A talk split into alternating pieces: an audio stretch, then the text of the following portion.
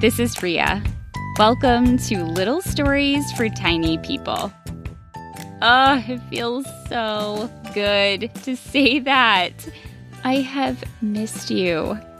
This year, 2019, marks 50 years since we, human people, visited the moon for the first time.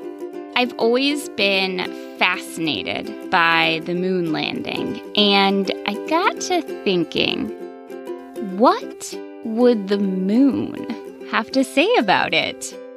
That little question sparked this story. But first, did you think I was going to come back with my very first episode of my new season without scheduling a guest? okay, confession time. I did not actually schedule a guest. Pilar kind of just showed up looking for an entirely different place. Allow me to explain. I have a small sign in my door that reads LSFTP for Little Stories for Tiny Pillows. I mean, people. Ugh, gosh, maybe I need more coffee today. Anyway, my sign reads LSFTP. And, wouldn't you know it, there just so happens to be a lunar school for tap dancing people. They go to the moon to tap dance, obviously. Lunar School for Tap Dancing People, LSFTP. When Pilar showed up wearing tap shoes and a spacesuit, she was a bit disappointed to find that I was, in fact, not preparing to travel to the moon with a troupe of fellow tap dancers. But she was also a little bit relieved because she's not actually a tap dancing person at all. She's a tap dancing rabbit. She'd been fretting all morning about being the only rabbit in the troupe, so now she at least has a little extra time to prepare for that.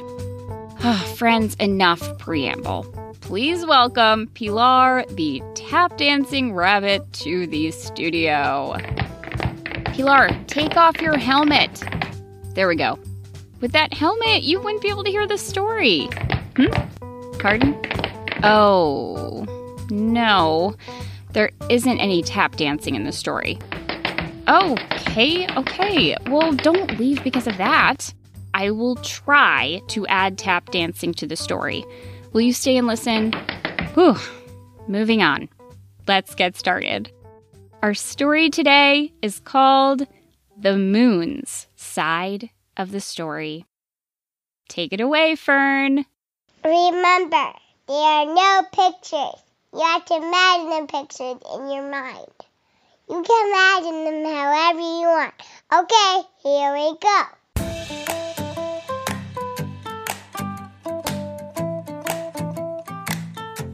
For all his long life, as he just floated there, slowly orbiting the big blue planet below, everything was pretty same old, same old. Save for lightning pricking the sky, tornadoes sweeping across land and sea, wildfires, and the occasional volcano eruption, the big blue planet below was kind of blah. Yeah, okay. It was clearly teeming with life. In fact, there was a lot going on down there at any given time. But to Moon, who'd seen it all before from his eternal perch, and had never served as a moon anywhere else, it all amounted to a low hum in the background of his own life. And that was fine. Moon passed his nights, making sure his craters were nice and hollow, dusting off his favorite patch of land. The dust was impossible. He could simply never get on top of it. And reading. Moon loved to read. There wasn't much going on otherwise, no parties to go to. One thing to know about moons is they can't socialize with one another. They're always traveling, and they just never seem to cross paths, you could say. Occasionally, Moon would receive an asteroid from another moon with a message scrawled across it. It might say something like, Blue Planet Moon, how are you lately? I saw you out of the corner of my orbit recently, which, by the time you receive this, probably means three years ago. LOL, isn't space fun? Moon sighed. He didn't really want to pen pal if they had no chance of ever meeting. But Moon didn't need any excitement, and he didn't need any company. Same thing every night since the beginning. Craters, dust, reading, repeat, forever and ever and ever and. Huh. That's weird, Moon thought, one night after countless nights of sameness. Something was going on down there. Moon thought perhaps he was just seeing things.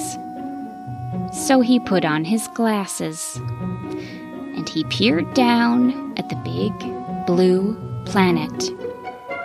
And he gasped. Moon couldn't believe it. He readjusted his glasses. Now, Moon thought he'd seen it all. The blue planet was an active place, always changing. Things were growing all over it. Moon had observed all this from a detached distance, over the edge of his reading material. But this was something new. There were tiny pinpricks of light, all in one area. How is that possible? Those lights were not raging around like wildfires. They were not disappearing like lightning. They were staying on. They were tiny. As time went on, there were more pricks of light. They were covering wider and wider areas of the blue planet. Not all of it, not nearly all of it, but certain places were brighter all the time there were other strange things happening too.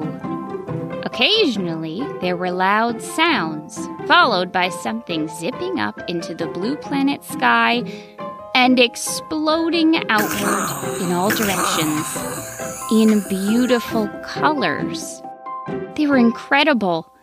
Moon ached to see more of them.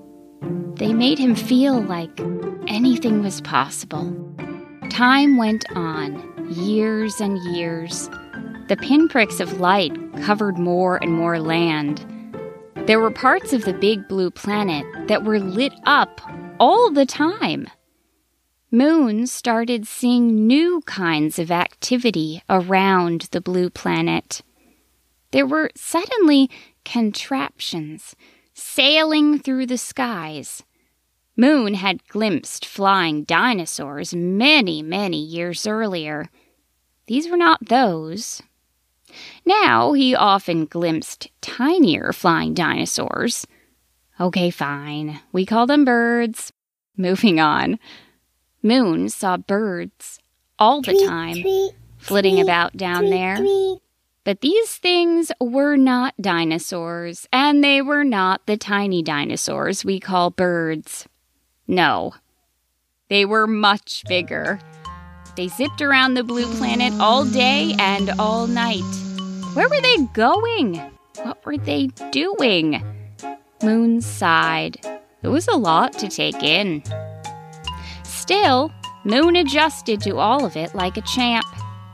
He kept on doing his normal things crater upkeep, dusting, reading, Occasionally, he'd get more asteroids sent his way from across the galaxy.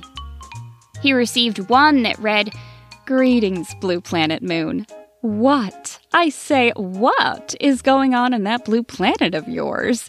Us ring planet moons have been getting asteroids hurled at us all the time with rumors that something strange is going on down there. What creatures are doing all these things? We'd love to know your thoughts. But Moon wasn't one for gossip. So he didn't write back.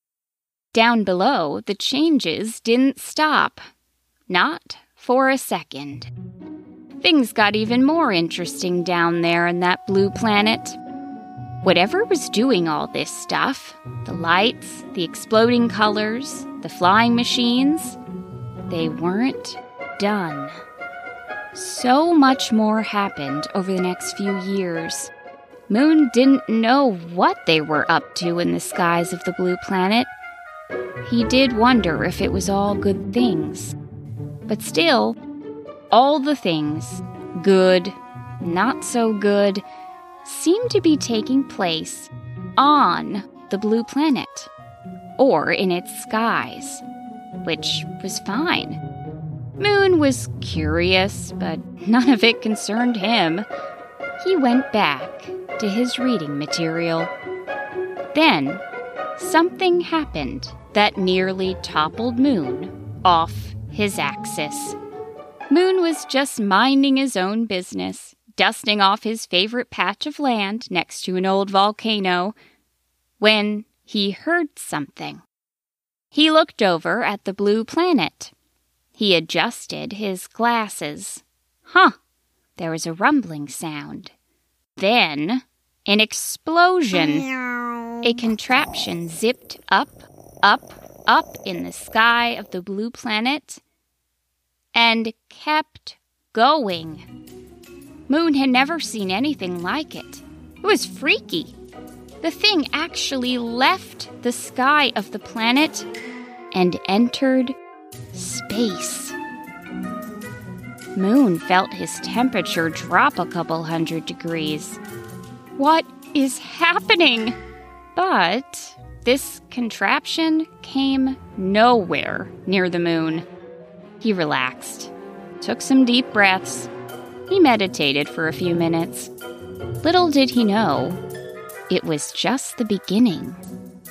Not long after, the same thing happened again. And this time, a piece of the contraption broke off and began traveling around the blue planet. Moon was not pleased. Is, is this tiny thing trying to replace me? I travel around the big blue planet, just me. I am the one moon in these parts. But soon, there were more of these things. They were launched skyward, then through the atmosphere, into space. And they all traveled around the blue planet. Moon felt hurt. Who was doing all this? Why were they doing it? What did they want? Things were speeding up at a remarkable pace. For millions of years, not much had happened. Certainly nothing was happening in the space between the big blue planet and moon. Everything happening. All of the roiling and the storming and the fires and the volcanoes erupting. All of that had been all the way down there. But now, strange things were happening all the time. And it seemed like whatever was down there doing all the strange things was not done yet.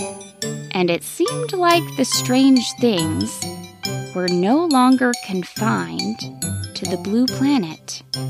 Even so, Moon tried to adjust to this new reality. This stuff they're doing now, it still has nothing to do with me. So they've put some stuff into space. No matter. He tried his best to go back to his reading. But then something, a machine of some kind, came hurtling through space and hit Moon right in the eye. Ow! The little thing crashed into him. It puffed out a cloud of something that made it hard for Moon to see. Moon was in shock. What was this thing? How did it get all the way from the blue planet? Moon was full of questions, but he hardly had time to contemplate them. Not long after he was smacked in the eye, more tiny contraptions came whizzing through space in his direction. Few of them missed him by a bit, hurtling through the darkness. A few more of them crashed into him, thankfully not in his eye this time, which was still recovering.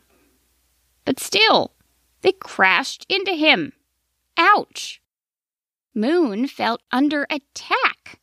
Why are they doing this to me? What have I ever done to them? Who is doing all this anyway? Plus, Moon could just feel them taking pictures of him. And while he was all dusty, too. Oh, so embarrassing. This was the last straw. Moon was frantic.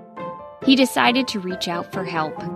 The next time an asteroid came whizzing by, Moon caught it and wrote a message on it. He hurled it as hard as he could in the direction of Mars's moons, hoping one of them could snatch it up. Years went by. The asteroid came whizzing back. Moon caught it and read the message scrawled across it. Hey there, neighbor. Nice to hear from you. Us moons over here find it kinda sad that you're stuck there all by your lonesome. Blah, blah, blah. Don't need anyone's sympathy, Moon muttered. He skipped ahead to the important part. To answer your question, um, yeah. Funny you should ask, but yes, we did have something come whizzing by the red planet just recently. It did seem to come from the direction of your blue planet over there, now that I think of it. It didn't crash or anything. I'm not sure how we can help you, though, buddy. How are you handling your dust these days? I remember you told us how difficult it was, and we brainstormed some suggestions for you. Ugh, Moon tossed the asteroid away, and it sailed off into space. Harumph, Moon said. Then he was glad no one was around to hear him say that because it was a pretty silly thing to say. Moon felt hopeless. He closed his eyes and imagined things back as they used to be. Quiet. No contraptions whizzing around him. No hullabaloo. Nothing. Moon tried to connect with the deep darkness of space all around him. He felt at peace. Then, out of the darkness, came something steadily approaching, something headed straight for Moon. Oh no, not again. Moon braced himself for a crash. But this contraption did not crash. It drifted slowly down and it landed nice and soft. That was so gentle, Moon thought. They're not trying to hurt me. They did not want to crash into my eye and blind me. This same type of thing happened several more times. A contraption would approach and land gently on Moon. Moon got used to it. It was comforting. He even adjusted and got back to his reading material. And then it happened. Moon was just doing a little reflecting. He was always reflecting a bit, you know. Another contraption came. It landed gently in Moon's dust. Moon was used to this by now. He barely looked up from his reading. But something caught his attention. The contraption opened, and a creature appeared, and then another. Moon felt a tingle as the creature stepped onto his dusty surface. It was magical. Moon was overcome with feelings exhilaration, wonder, curiosity, shock. But more than anything else, Moon was flattered. As he watched these tiny people bound around on his surface, treating him with such care, he was overwhelmed with knowing that they'd traveled all this way just to meet him. Moon had spent millions of years looking down at the blue planet. He'd spent thousands of years wondering over all the new strange things happening. He'd spent hundreds of years in shock with the pace of their activities, but it had all been from a great distance. Now, he knew that somehow all of the things that had happened had led to this. They just had to meet me. It was more than he could take. When the creatures finally returned to their contraption, Moon felt like everything had changed.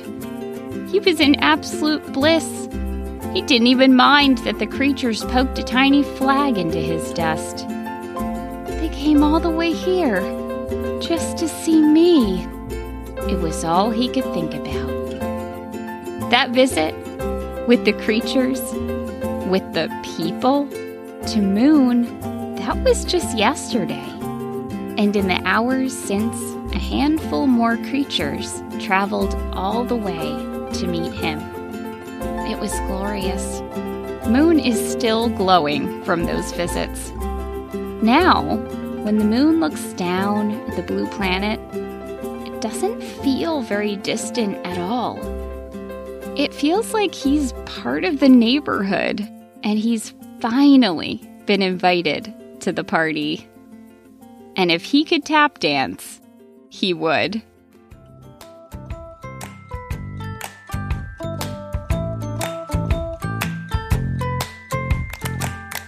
Alrighty, Pilar, what did you think of the story? Uh huh. Okay. Aw, friends. Pilar really liked the story. Oh, there's a but? Oh, okay. Hmm. Pilar is taking issue with the fact that no one actually tap danced in the story. I mean, I hear you. I did say the phrase tap dance. Doesn't that count for something? Also, the moon just can't really tap dance no feet, you know? Pilar says the moon cannot read either and doesn't wear reading glasses. Those are really good points. You're right, Pilar. But I do have to move on.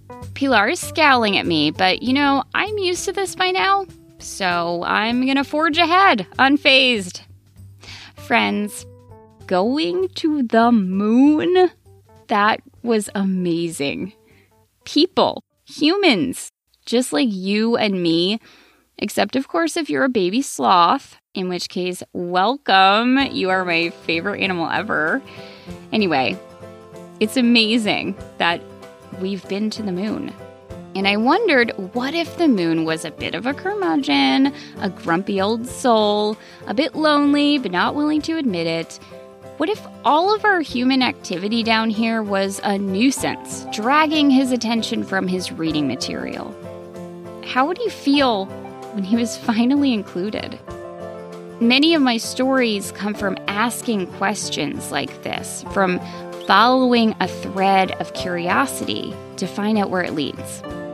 I want to encourage you to ask your own curious questions and to feel free to ask questions about things we can never truly know the answer to. What questions might you explore in your next story? Let me know what you come up with. Little Stories for Tiny People is written, performed, and produced by me, Rhea Pector. Thanks to my in house tech director, Peter Kay, for running my website and for putting my stories in the internet for all of you to enjoy. Thank you so much to the listeners who provided sound effects used in this story. Thank you to Luke, Ned, Gil, and Drew. I am still collecting sound effects. You are welcome to send yours to Rhea at littlestoriestinypeople.com. You can see the episode description for details. And huge thanks to Fern for providing this super important reminder message at the beginning. If you follow me on social media, you can see video slideshows of the art I've received from tiny people just like you, as well as some fun behind the scenes stuff from me. Dream big, friends, and thank you as always for listening in.